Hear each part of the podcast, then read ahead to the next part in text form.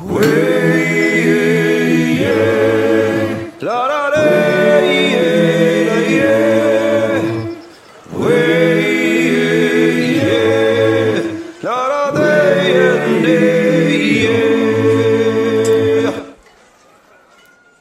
everyone, and welcome back to the Forgecast. My name's Sam Towns.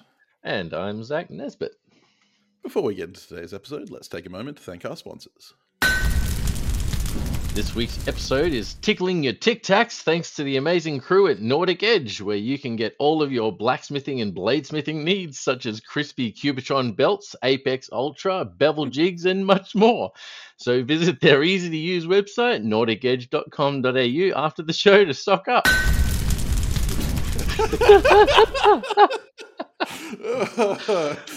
that was a tough one. uh, that was good. uh, uh, love you, Vion. I mean, he does send Mentos in the in the in the uh, Nordic Edge packs, so Tic Tacs might be also on the list. Oh, hey, you never know. You never know. but, but anyway, with that being said, what have you been up to this week, Zac? Ah, you can tell I've been going crazy. I have been just throwing myself into batch work. Uh, mm. If you've been following my story, you've been seeing just the repetitive work that I've been going, drawing all of the stock out, doing a lot of tapers. I think I saw a, like what was like twenty freaking hairpin, twenty or thirty hairpins. That uh, twenty-seven, yeah, twenty-seven yeah. hairpins. I'd, I'd finished out to add to the other three that I'm going to take down to Bailing Up. So that uh, will be the thirty, which is about, uh, I think it's seven more than last year. You're right. That's last year, last year. last year I had thirty-seven. Um, but yeah, so uh, I did that. Today, as the episode's being recorded, it will. I would have done another fifteen-odd of the penannular brooches um, mm. that I've been doing. And yeah, trying to trying to just get everything in the soup. So I've got some time on the weekend to clean it up, really. Yeah, because we're only um, a week and a half away. So. Oh, yeah, yeah, definitely. And uh, and I made the decision this time to not head down uh, late. I will be heading down in the afternoon on the Friday. Um, right. So pretty much a couple of hours after the episode will actually air. Nice. But just so we can go down in, in the daylight and enjoy the drive and do a few stop offs and not be trying to unload everything in, in the you know dark of night. So uh, to make it a bit easier for check-in, it'll be nice. But uh, mm. looking forward to it. We're heading down to Bridgetown, so I've not been there yeah, before. Nice. But uh, you could drop yeah. in by Bruce and you know say hi. Oh, if he's not too busy making all I of those brilliant folders. I was near at uh, Sydney Knife Show. No, oh, was he? I don't know. I think I've, so. I've been keeping track. I'm pretty sure he took out an award there or a couple. Best right. folder. But yeah, yeah, amazing work. Just just Bruce in your folders. God, man. uh, I will learn. I will learn. But yeah, other than that, that that's pretty much it. That's It's just been batch work and, and so on and so forth. Um, nothing really different. Uh, and it's not really going to change over the next couple of days until I go. Because other than that, it's just going to be making sure the cars are running smooth and they're going to make the trip because it's about a three and a half hour drive. Making sure I don't forget anything at home because it's going to be a long drive back if I do. And I don't really want to have anything like that happen. No, that would be painful. It really would. It really would. Anyway, the song that has been getting me there and, and just powering me through has been an absolute bop, and it's great for doing your drawing out as well. So trust me, if you like having something to just follow along to beat, if you like to mimic the beat, this was a great one for that. Um, it's by a Sydney artist here in Australia. So that's pretty yeah. awesome. Uh, she's a youngin', twenty-one. She uh, came out on TikTok. Where else do you come out these days and, and release all your music? So, uh, yeah, uh, this one came out in twenty twenty and, and skyrocketed a lot. It's called Psycho by Mia Rodriguez. Absolute bop. Really, really good. Yeah, it is actually a good one. But yeah, anyway, that being said, how about you, Sam? How's things well, been on your end? I've been uh, endeavouring not to drown uh, in the in the current weather. Keep your head above water, hey? Oh man, uh, it, we've had like torrential downpours lately. Uh, the whole day you'll have just drizzles of rain, and then at night it just buckets for like a half hour straight. Um, it actually, my whole workshop flooded, so I've, I've oh no. Uh, Yeah, yeah, just wading into the workshop rather than walking. Get your gum boots uh, on. That's it. Pretty soon I'm going to need a snorkel just to grind. uh, at least it'll keep the steel cool. That'd be a good but test I, for that fire ant. See if it runs on underwater. That yeah, reckon I mean, it would. That would be, that'd be a hell of a, uh, a hell of an advertising gimmick. You know? We'll grind underwater. That's uh, it. But yeah, so I finished the Mesa repair that I was doing um, for the last like three weeks. It th- seems like I finally put the damn thing together. Um, Top work so on that's that. All... Thank you very much. Yeah, it came out all right. It was a little bit finicky to get the handle all finished up and stuff. Doing cord wraps is deceptively difficult to do well. It's, oh yeah, it's one of those things. Well, like it's just wrapping cord around a piece of wood. Like you think it would be really easy, but yeah. So like getting it to look neat and getting it to be comfortable and even uh, is a is a bit of a trek. But once you get it done, it looks pretty good. So hopefully the customer will be happy with that. Um, I also shipped off that uh, set of katanas that I had to sharpen, Definitely. which was fun. Uh, that was that was an experience. I had to yeah. It was the first time really doing much around resharpening katanas. I'd, I'd sharpened a couple in the past, but this was the first time I'd sharpened a set for uh, some professional Eado Interesting. cutting. Hope enthusiasts. You get some videos out of it. No, unfortunately not. I had to kind of do it on the D L, so... oh, shame. One of them basically needed a full regrind because there was some chips out of the edge, unfortunately.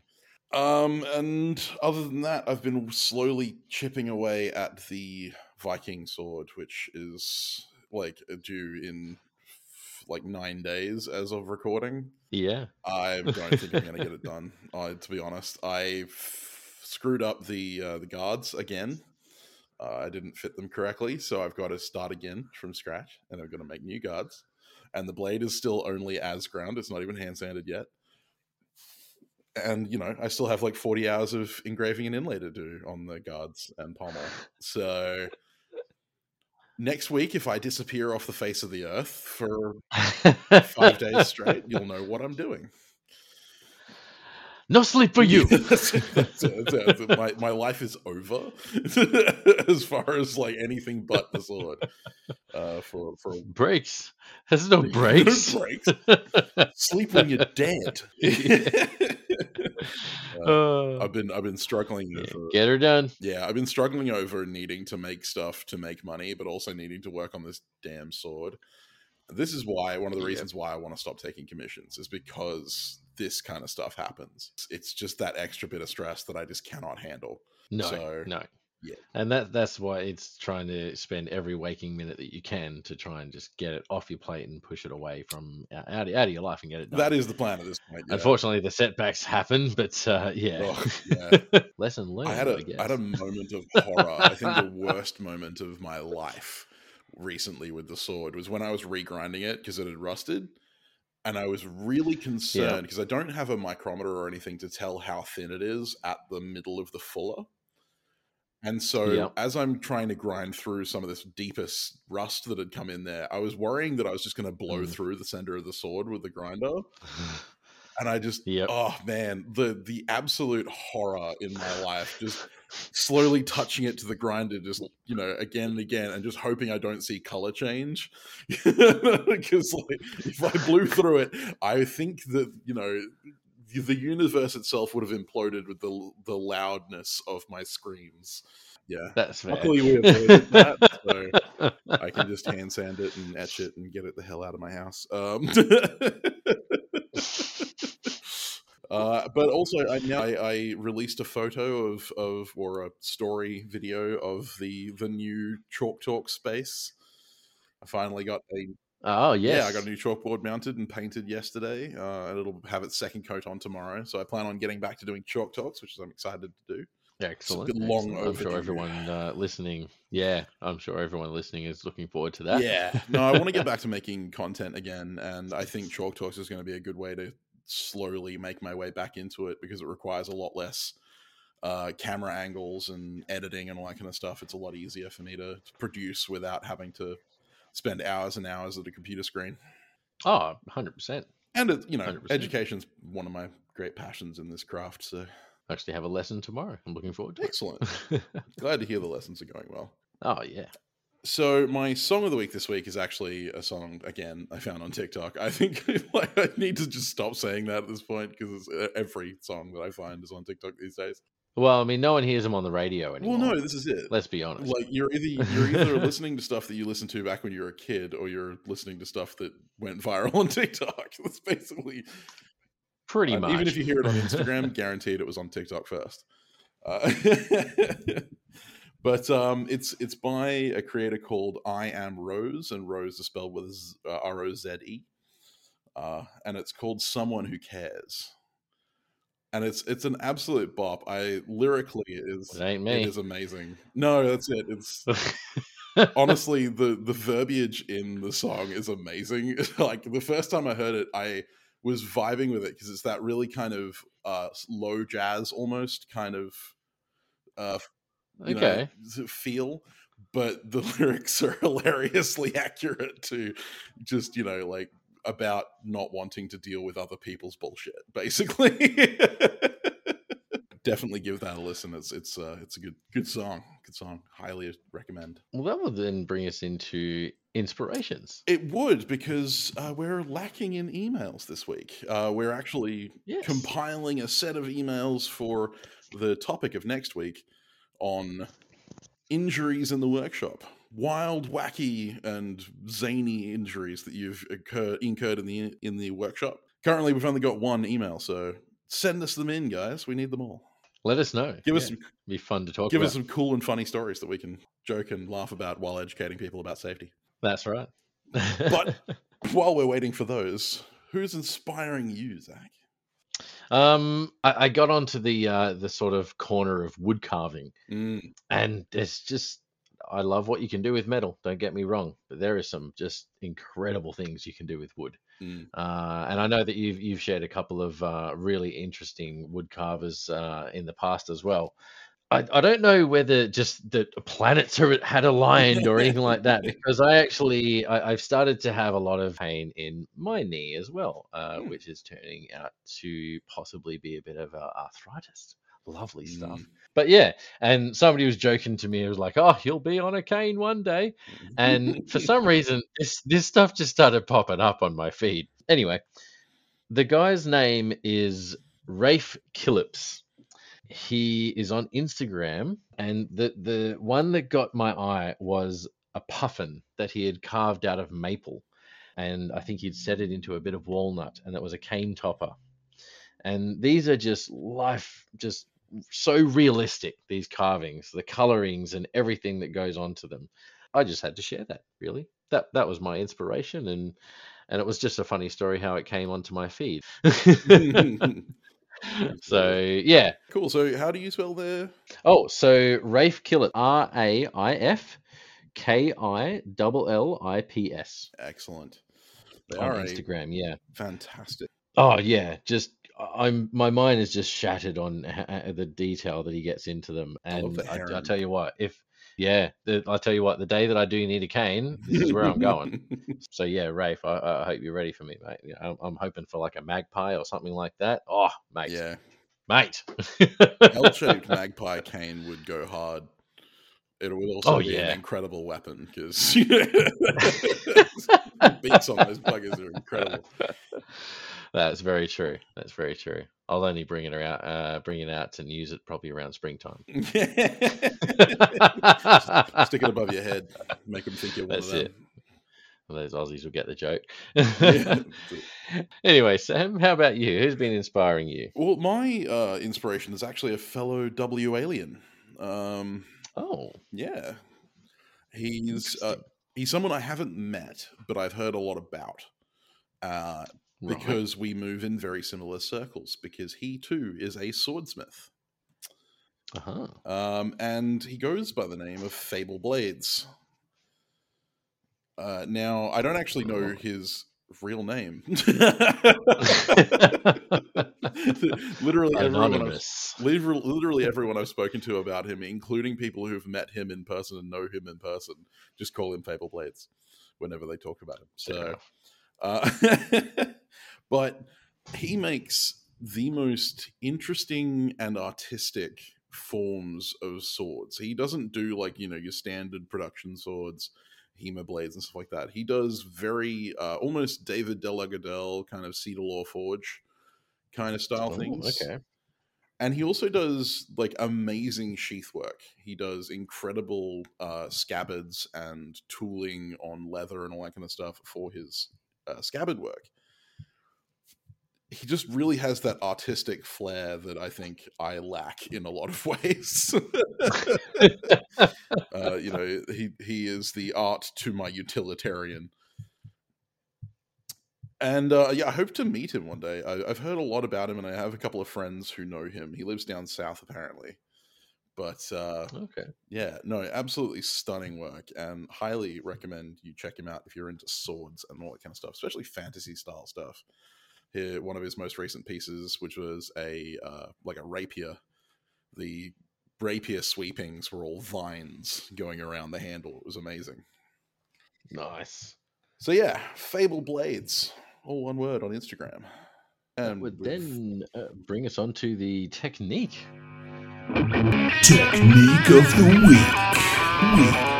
week. Week. Week. And our technique is coming to you thanks to Knife Maker Plus, where you can get taught the pro tips of bladesmithing by one of the best in the game, A B S Master Smith Kyle Royer. It's like he's right in the room instructing you and providing tips to turn your knife making game up to eleven. You can do all that and more by visiting learn knife making dot com after the show.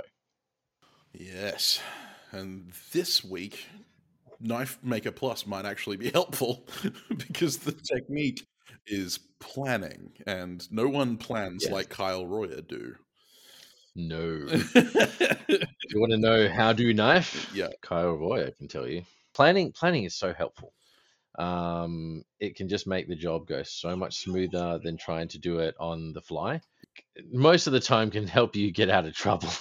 Well, it's, it's that whole, you know, the six Ps, you know, proper planning prevents piss poor performance. Yeah. Oh, is it like the, uh, the, the seventy thirty rule? Yeah, pretty much.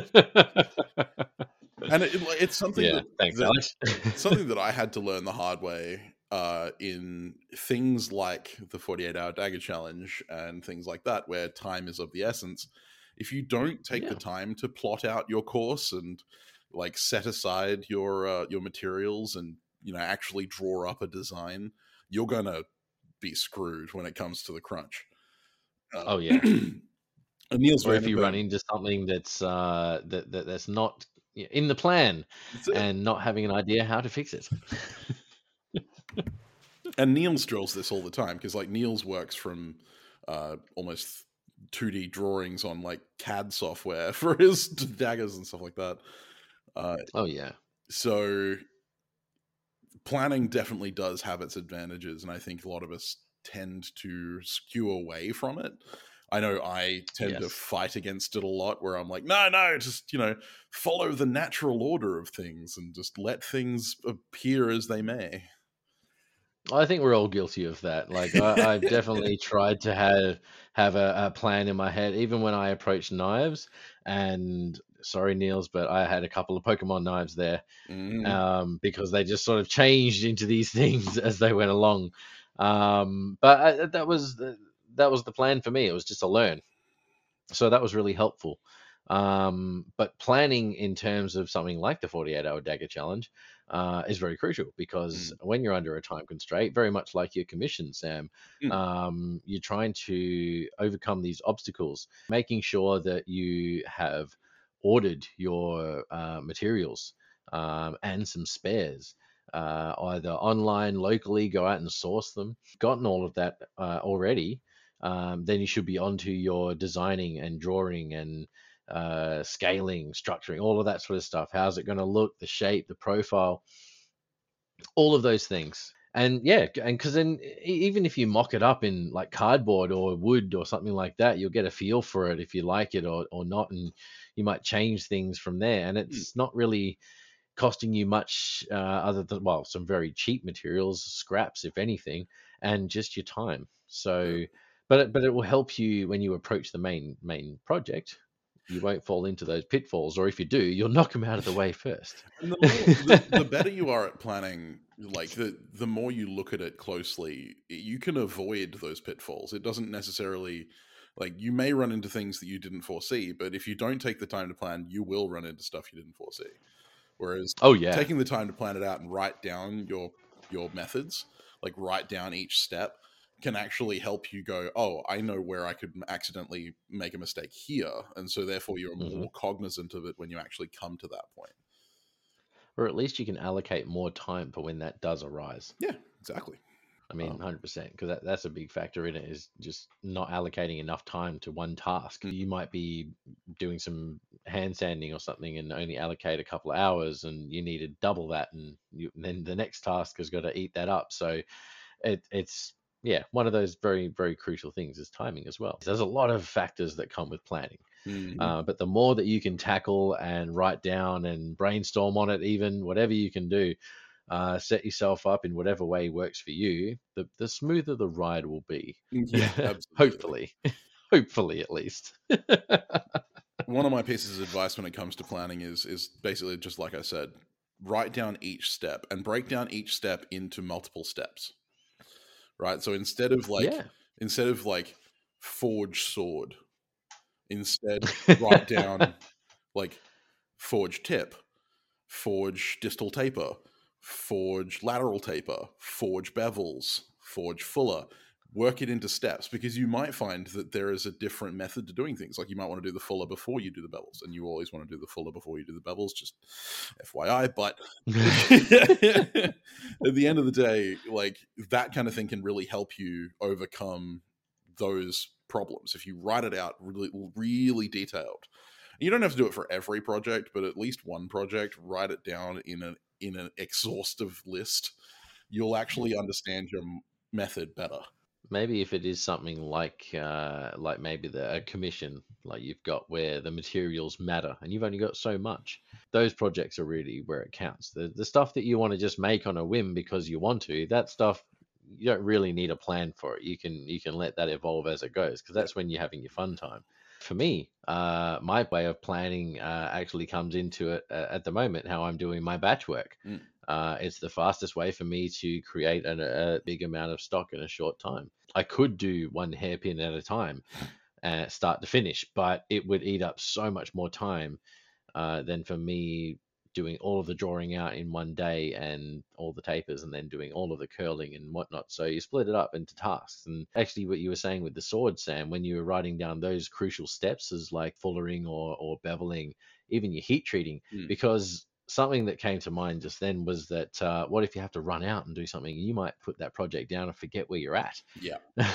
I actually... so um... it's good to have something written on there to know where you were at when you left. It's funny because like uh, for the for the Viking sword, actually, I sat down two days ago when I busted the old guard, like the, the newest guards that I did, and I wrote down each yeah. step individually, and I wrote out like cut the material for top guard, cut the material for bottom guard, cut the material for pommel. And I went like in that specific kind of really basic cut down, and every step that I've done so far, I'm crossing it off, like, you know, ticking it as I go, because that yeah. way I'm m- maintaining my focus on the actual job. Uh, and it also, yeah. it does give you some level of feeling of accomplishment. Like I've accomplished a thing, I get to tick it off. And oh, yeah. the smaller you yeah. make those tasks, the more accomplishment you feel regularly, right? That's like if, right. if you go it's that, that little in... little uh, bleed of endorphins there. That's it. Like if you have like one thing that's like forge, grind, and heat treat blade is your point, then it could take you yeah. a week before you can tick that thing off. Whereas if you yeah. say like forge tip, forge bevels, forge full or whatever, then those are individual things you can tick off relative, relatively quickly. I agree. But that, yeah. that pretty much brings us into the topic of the week. Yeah, I was just going to say the same. And the topic this week is actually uh, brought to you by... It's not actually brought to you by, but we decided that it was going to be a non-sponsored sponsor spot for the forty-eight hour Dagger Challenge. Because you guys know that we love Niels and we love the forty-eight hour Dagger Challenge. And given that Zac and I are actually considering we may not have the time to do the forty-eight hour Dagger Challenge this year, we decided that we might give it a little bit of a shout out. That's it. And it's a wonderful challenge. This year, you can actually go to blackdragonforge.com slash blog slash knife making slash forty-eight hour Dagger Challenge, crafting a masterpiece in symmetry, with dashes in between all of those, which, God, Niels, why so long of a title? But if you go to black dragon forge dot com and you search forty-eight hour Dagger Challenge, you'll find it. Uh, he actually has a full write-up for the forty-eight hour Dagger Challenge, which will be occurring from August twenty-eighth, twenty twenty-three at twelve in the afternoon to August thirtieth, twenty twenty-three at twelve in the afternoon. And that is for your time zone. It's not run on one time zone, it is run on all time zones. So it's twelve till, so twelve till twelve for two days straight, from the twenty-eighth to the thirtieth in your time zone. So some people will be starting early, some people will be starting late, but we'll all be using the same amount of time.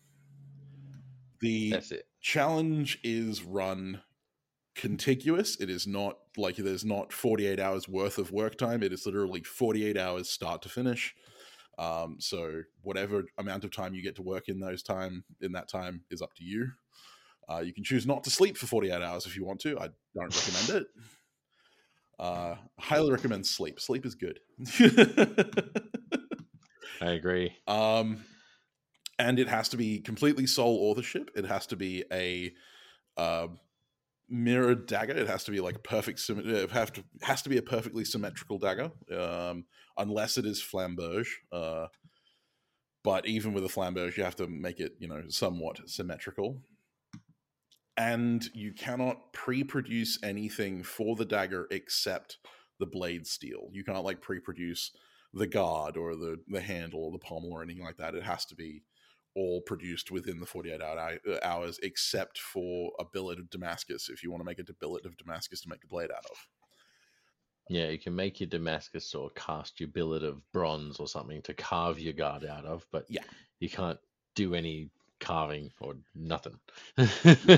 Now it's open to anyone who uh, can do uh, any kind of knife making. So you do grinding, you can forge it, you can chip at it with your teeth if you want to.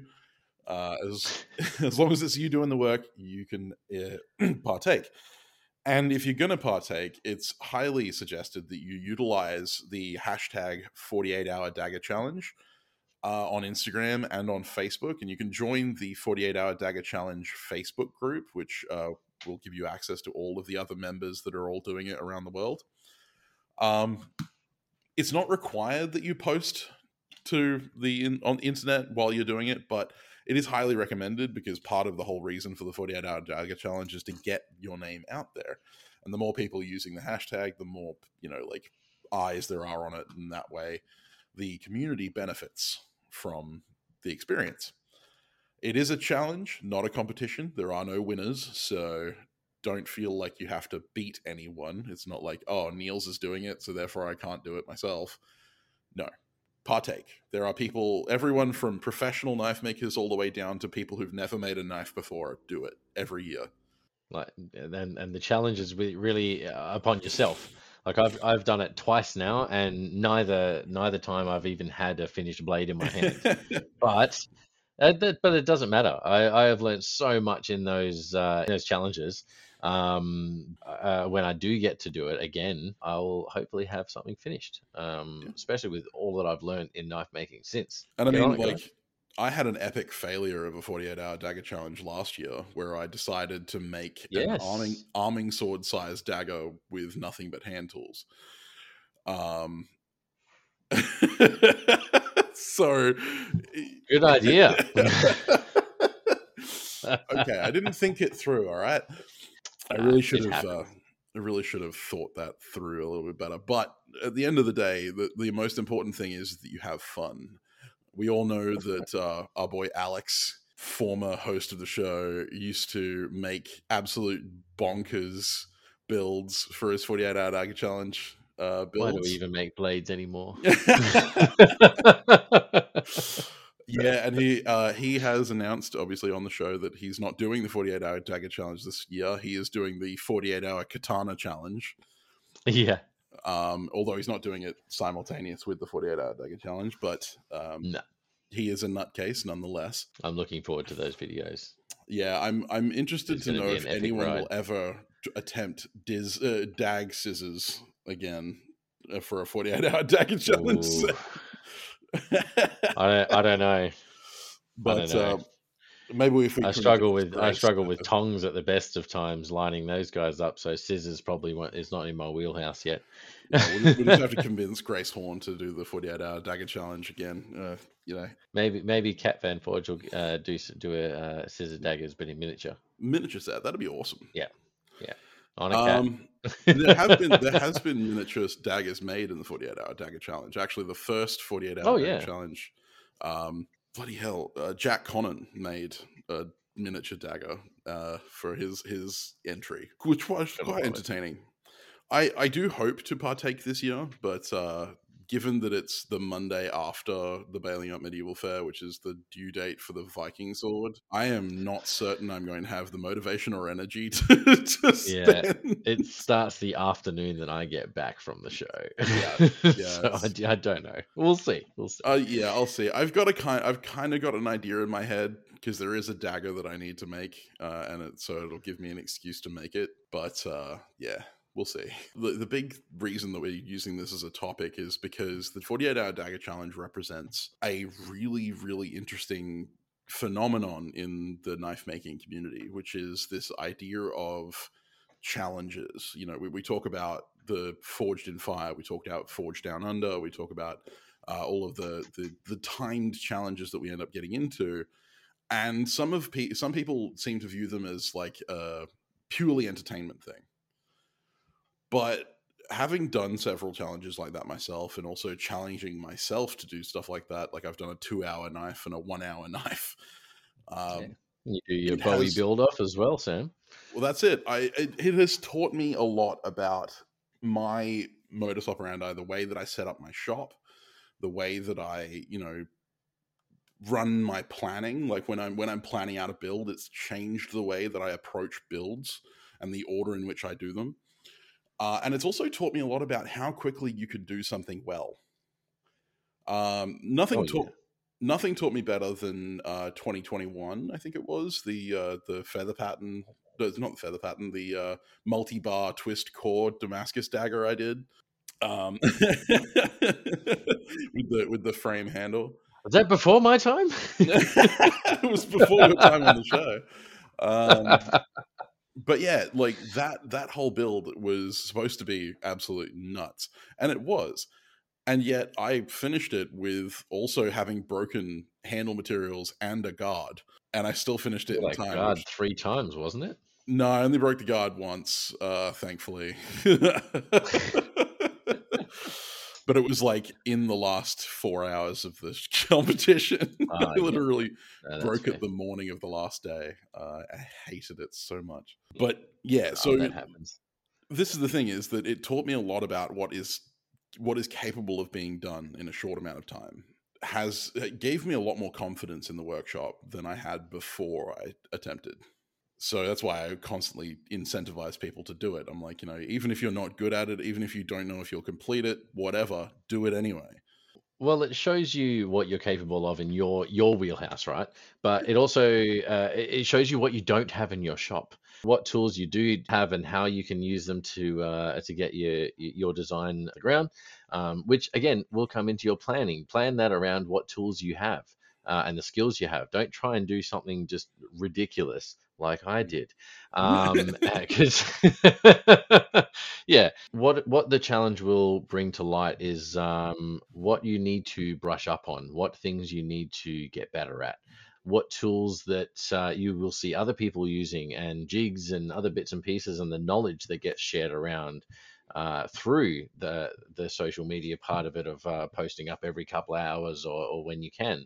Because um, like Sam said, the people that come across those streams and videos and posts and whatnot are some pretty big names, and they jump on and give you the advice. If you're stuck, you can put something out there mm. and you will learn that, or somebody might help direct you to something that, or somebody who can. Um, so that that's really the beauty in it. You you will learn in your shop. Uh, the setup is very different. So for my my shop is mostly set up for blacksmithing. When I try and do some knives, so many things get in the way because it's just not set up for that. Uh, so I have to do a few few little changes around uh, to get into that. So uh, keep that in mind as well. But even just placement of things that you already have. You might uh, the efficiency of it uh, yeah, when you're doing this challenge. The first thing that changes. Oh, one hundred percent. I think I think mine's changed about three or four times, but uh, I mean, and this one's pretty solid. I'm happy with it now. The only thing that'd be better is more space, but I think everyone would say the same. Yeah, the layout uh, that that could change dramatically. You might uh, not like where your grinder is. You might want to change it to a pedestal. You might want to mount it on the roof or whatever you want to do. There's just so many things. Yeah, a lot of things get tested in the challenge that I don't even think you think get challenged until no. they uh, they they come up. Yeah, and even beyond that, it is the utility of the tools that you do have, learning how to, you know, overcome obstacles. And for me, it was always it was about learning when to take extra time. Uh, for for instance, I found out really quickly that it's much better to take the extra fifteen minutes to set up the, the flat plate and get everything perfectly flat before you start doing fit-ups, before you like actually start doing fit-ups. Because when I was normally making knives, just in a day-to-day where I didn't have a time crunch, I wasn't doing that. I was kind of going, yeah, it's flat enough, it'll be fine. But then I decided for the forty-eight hour dagger challenge, I'm like, no, I'm going to make sure this is as flat as hell. And it only took me fifteen extra minutes. And then I was like, holy crap, this is so much easier. And everything came together perfectly. And that really How drove much time do you reckon that would have saved you from chasing that afterwards? Yeah, exactly. And this is the thing, is that like it taught me so many things about what I was doing wrong in my normal builds, where I was like, I was taking no time to do these things when I had all of the time. And now that I have no none of the time, I'm doing it and it's saving me time. Amazing, so, isn't it? Yeah, it's just crazy. So it's definitely one of those things where I think it's worth doing, even if you're completely uncertain of whether or not you'll complete it, whether or not you'll come out with anything decent. It doesn't matter. Just do it anyway, because you'll figure out some really cool stuff along the way. I I would consider only one of the three forty-eight hour, forty-eight hour dagger challenge daggers that I've made decent. My first one was slapped together and had gaps everywhere and wasn't really well fitted together. My second one was the the pièce de résistance, and then last week, last year I completely stuffed up by trying to get way too fucking overconfident. I ended up making a dagger in the end. I made a boot knife in the last day. I made I made a I made a twenty-four hour dagger rather than a forty-eight hour dagger down. Yeah, at the end of the day, it's really important to test yourself and test your limits and really use it as a chance to challenge your own methods, because it will teach you more about what you're what you're capable of and what you need to improve. We did actually get one question that did revolve around the forty-eight hour challenge that I wanted to bring up, just uh, because I think it would be, really be handy for any beginners out there attempting it. Um, yeah. I know that it would have helped me if I went this route as well. It comes from Layton. Uh, Layton says, hey, boys, never welded anything in my life, and I'm thinking of trying the forty-eight hour dagger challenge this year. I have some old files which I would like to possibly use. What is the easiest beginning... Uh, beginner welding method to add some threaded rod to the file to allow some extra length to the tang? Some quick Googles suggest M I G welding. Any help regarding welding type and how to achieve this outcome would be greatly appreciated. Thanks, Layton. Cheers, Layton. I look forward to seeing what you come up with for the challenge. Me too. Welding. Um, there's actually quite a few in that that are really helpful to talk about. Um, yeah. Especially a good one for me is files too. We could probably start with those and then dive into the welding, because I think that'll help a lot of people. But Absolutely, um, yeah. I I remember you mentioning a while back that you used a dreadnought file, I believe it was. Yeah, I challenge. did actually. Yeah, I used a, yeah. a carpenter's dreadnought. Yeah. What uh, what other files and scrapping around do you reckon, uh, in your experience, that you could probably get away with having a crack at the forty-eight hour challenge? Um, keeping in mind, guys, that like not everything is going to be usable as a knife. Some things yeah. are case hardened. Some things are good steel. You know, it's like that that wonderful TikTok that goes around. Sometimes maybe good. Sometimes maybe shit. Um, so just keep that True in mind words. When it comes to scrapping. It's all tongue-in-cheek sort of stuff. True words so. Never spoken. I mean, when it comes to when it comes to files, obviously everyone knows that nickels and wheelchair are kind of the stock standard for using to turn into knives because they're always hardenable steel. Um, yeah. There, if you're if you're using cheap ones like Craftrite or Trojan or any of those, really, yeah, there's a good chance that they're going to be some form of case hardened or scrap steel or something like that. And just because they're old doesn't necessarily mean they're good either. Uh, there are a lot of old files that were case hardened, uh, so it always pays to test your materials before you use them. Uh, spark test, snap test, all of the usual tests that we do for unknown steels. Yeah, and Farrier's rasps will make a decent dagger if you're doing the uh, the stock removal route. Um, so you've got a lot of material there. It's already long enough for a dagger blade, so you don't really need to forge it anywhere. Yeah. So don't limit yourself only to forging things, especially when it comes to a dagger challenge. If I could, yeah, that's rec- right. If I could recommend anything to anyone when it comes to the dagger forty-eight hour dagger challenge, your first dagger should be a Uh, stock removal dagger, because forging equilateral bevels is a pain in the butt, and grinding them is even harder. And it's grinding them is a hell of a lot easier when you have flat bar stock that you can mark out and actually follow the friggin' guidelines yeah. on. If you forge a double bevel dagger and you don't get it perfectly straight and perfectly flat, you will never get those edges centered. yeah.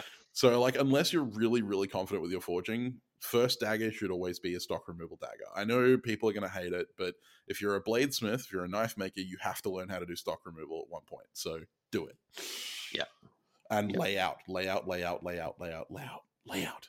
Just use layout um, because it will help you. Um, yeah. But yeah, when, when it comes to, to files... The bigger, not always the better, but in the case of daggers, you want them to be relatively thick. One of the things that I see a lot of people make a mistake on in dagger making is that they try and start too thin. Most daggers, remember, are used for stabbing, not slashing, so they need to be relatively stiff uh, along the length of the blade, and that requires a little bit of thickness, and you're mostly using it to punch through like uh, chainmail and stuff, so you want it to be relatively sturdy. And even our the famous Fairbairn Sykes is about six mil at the ricasso, at the at the guard, and earlier daggers like misericords and stuff like that were like ten mil at the, at the guard. So uh, don't be afraid to go thick in the uh, in the in the uh, ricasso. When it comes to welding a tang on anything, welding an extension on high carbon steel, do not do as I did when I welded the Nagel on the Messer Guard. Preheat and post-heat. When you're welding to high carbon steel, two most important things is preheat and post-heat. Preheat with a blowtorch till it's about three hundred degrees Celsius, or uh, I don't know what that would be, like five hundred degrees Fahrenheit, thereabouts. Pretty hot. Hot enough that it turns blue. Uh, and yeah. then when you post-heat, right after you've finished welding, grab the blowtorch, stick it on there, and get it red hot, and basically normalize it, right? Slowly move the blowtorch away from it, and just let it cool down with the blowtorch flame, and then let it slowly cool. Because if you don't do that post-heat, you're going to get a hard heat-affected zone right at the edge of the weld. And because the carbon steel will cool really, really fast, it's going to quench itself. And then you'll just end up with a piece of glass holding your tang extension on. And this is why a lot of uh, the old masters who used to weld threaded rod and stuff like that on used to use brazing instead. So you would cut a slot in the middle of your tang, you would uh, grind or file your threaded rod so it fits in the slot, and then you would use flux and a piece of brazing rod and a torch to braze those two pieces together, and that means that you don't get the hard heat-affected zone, uh, but it's not as strong as welding. Hmm. when it comes to like ease of use, a M I G's great if you've got a M I G. Uh, and if it's not flux core, because I freaking hate flux core M I G welding. Oh, fuck, I hate that so much. T I G is probably the best if you had a T I G. Uh, you can't use a T I G without argon, so I hope you're rich. my my choice, my go-to is always arc welding. Arc welding is kind of the, the go-to for me because I can use any electrode I want. I can weld pretty much any material on the planet. Is it as neat as M I G? No. Is it as easy as M I G? No. But I get the better results overall. Uh, and I tend to use either low hydrogen rods or I use uh, multi-purpose or um, multi. I can't remember what's the what the original name for the electrodes are. But uh, anyway, seventy sixteen rods, which are low hydrogen, um, or... I can't. I think it's like sixty-one thirty for the uh, general purpose, not the multi-purpose, not the general purpose. Don't use general purpose; they suck. Um, especially when welding to high carbon steel, because high carbon steel tends to leach carbon into the weld and create cast iron, which can be really bad. And that's why most welds, when you weld like a handle onto a bar for like forging a knife, the bar, the handle snaps off. And that's because people use general purpose electrodes. But um, little air pockets. Yeah. But even if you're using general purpose electrodes or using M I G wire, then preheat and post heat is going to save you. Specifically, the post heat is going to save your life. So, you know, just be safe out there. Yeah. And as much as, you know, there there is great in the in the T I G welding and, and M I G welding and all of those things, at the end of the day, use what you have. Um, if it is a, if it is the the flux cord M I G welder, it's what you got.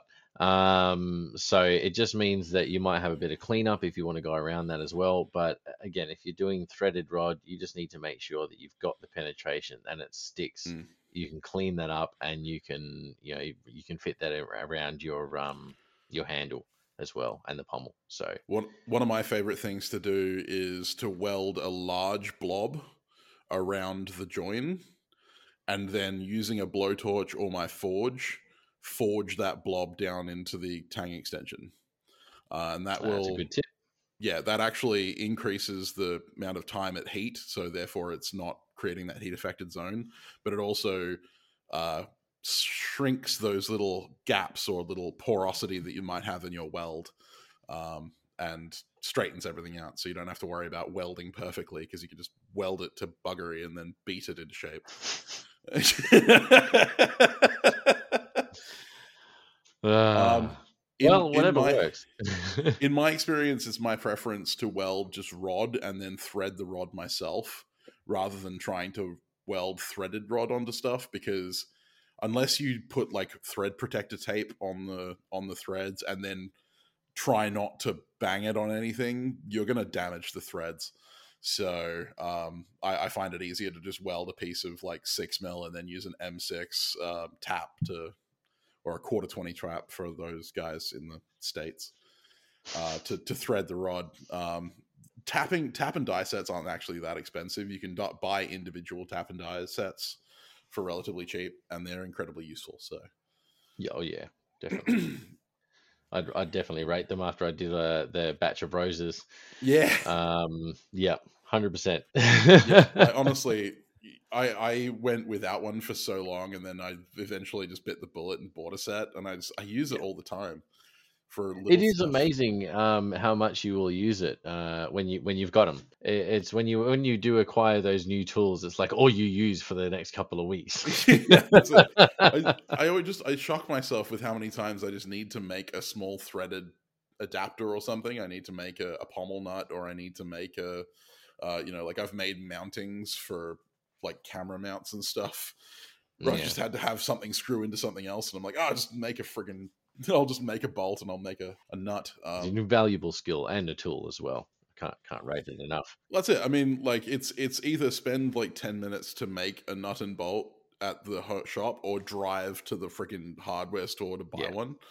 Well, it's um, cheaper. And sure, like you know, it's a dollar something, whatever, for a for a nut and bolt, depending on the size. But it's honestly cheaper to just do it at the shop and faster, and that way I don't have to get in the car. Yeah, so, well, the price of fuel these days.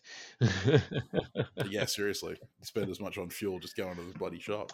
But um, yeah, other than that, there there is so many things that we could go over with the forty-eight hour Dagger Challenge, but um, taking on board what skills you have, have a play with the designs, draw something out, see what works. Um, go back, if you like the shape of something else, draw a different hand or draw multiples.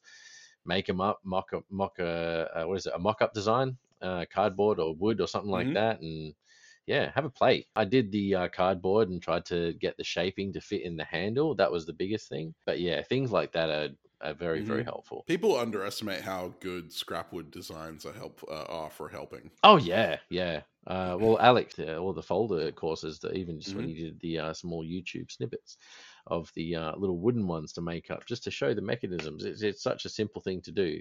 And and it's like all of those little scraps that we keep aside that'll be, it'll be useful. That's, That's where they come into use. So I, I remember having a conversation with uh, Sean McIntyre and Kyle Royer, um, you know, two A B S Master Smiths at a table at Blade Symposium. And we were talking about handle designs, like how to get good handle contours and like make handles that are comfortable, because mm. people were struggling. And Sean was like, just grab a two by four and just cut handle blocks out of it and then make a crap load of pine handles, like shape them as much as you like, do whatever you like to them because it's cheap crap. Yeah. And that's the way you learn. And Kyle was basically like, yeah, that's exactly what I did. You know, just, you know, just pine, make bunch of handles, see what's comfortable. That's it. Yeah, that's something I've tried to utilize in the past. Actually, um, back when I first started knife making, way back in the beginning, I actually used to make M D F copies of my knives. I had like a sheet of six mil M D F, and I would cut the blade and the tang out, and then I would put scales on it, and I'd do the whole lot to make nice. a wooden mock-up. Um, and that was incredibly helpful because, you know, I, I got to practice my various fit-ups and stuff on something that I really didn't care about. And at the end, I had a cool little wooden model. Well, which, that's it. Who, lo- who doesn't love wooden swords and wooden, you know, wooden arts and crafts? Well, that, that I mean, in turn is also... That with a wooden sword hanging over my shoulder. That's true. But um, but that that being said, it's also good for the muscle memory. Just just doing that uh, exercise is helpful to just build up that muscle memory. Uh, like at the grinder as well, shaping those handles, um, it'll speed up your uh, your process uh, tenfold once you've gotten that yeah. uh, design down. Um, and then that, that likewise can be said for the grinding of um, profiles and bevels. Once uh, if you allocate that time for the muscle memory, you will you will nail it every time, and it'll cut down your process time just ridiculously. Quick trick with designing dagger blades: if you want a symmetrical dagger blade, get a ruler, draw a line the length of your dagger blade, and then draw the dagger profile on one side. Then slice that profile with a knife or a pair of scissors, fold it over the center line, and trace. There you go. Perfectly symmetrical dagger blade. Rather than trying to match them side to side with like measurements and stuff, which is what I tried to do in the beginning, where I like measure the length of like the tapers and stuff and then try and measure the widths. Gotta love it. That's some play school education right there, man. Niels Niels just did a live stream where he was like, this is how I da- design my daggers, and he literally just designs half the dagger including the guard and the pommel, then just folds it over Flips in half over. and then traces Done. the other side. Well, that's, that's honestly that's just that's just work smarter, not harder. I know, but like, you know, it seemed it's it, it's like immediately it's like, oh, it's that's common sense, right? Like I, I the moment I saw him do it, I was like, oh, duh. But at the same time, I hadn't thought of it until that point, so I may it's as well. It's just the process well of uh, overthinking it in the in the moment. Yeah, and that's exactly. what usually so, happens. So planning, yeah. planning can avoid that. Planning, yeah, planning. But that's um, why we chose that, that. Well, yeah, I just thought it was fitting, fitting, especially with the the question that we got with it, and yeah, and and seeming the time as well, seemed it was coming up to the challenge, so it was a good uh, shout out for Niels, and uh, I hope that everyone will take uh, all of the frequently asked questions on board and uh, do their designs, do their scouting for materials and gathering whatnot, because uh, time will be running out if you haven't uh, ordered it, unless you'd be sourcing it locally. So um, yeah, it, and and whether out. or not whether or not we uh, we partake of the the challenge this year, I will definitely be trying to. But oh, as uh, whether we both we, will, yeah. Whether we don't or we do, I want to see a lot of people doing it. Like, I'll be following. I'll be following. That's it. Don't let that stop you. Do it for you, for you guys. That's what it's for. It's for yourselves. Challenge yourselves. Get I'll, take, I'll be take watching you. I'll be, take I'll take be watching. I'll be judging you if you don't do it. No. But uh, yeah, jump on it, guys, and and take uh, take part in it. Be be amongst it, because it is a it's a valuable learning lesson uh, for you and the shop as well. um yeah. I, I can't rate it. It's just it a enough. Great experience. It is, and it's a lot of fun. A lot of the makers jump on board with the other uh, videos on the lives. It's a, honestly, it's a lot of fun. You'll have a lot of laughs. Yeah, yeah. We all share in it's it's shared trauma. That's the best way to build, you know, friendships. Is just uh, we all, all share this horrific come experience. From it. we we all use the hashtag blame the black dragon um, for, for everything that goes wrong. Because Niels is the reason that we all get suffer, and uh, yeah, we would have a fun time. Yeah, we love doing it. I think that's uh, about wraps up the show, anyway. It does. Yeah. I Thank hope. Um, yeah, and I hope you guys get onto the uh, weird and uh, wacky shop incidents. Um, let us know, guys. Send them in. Yeah.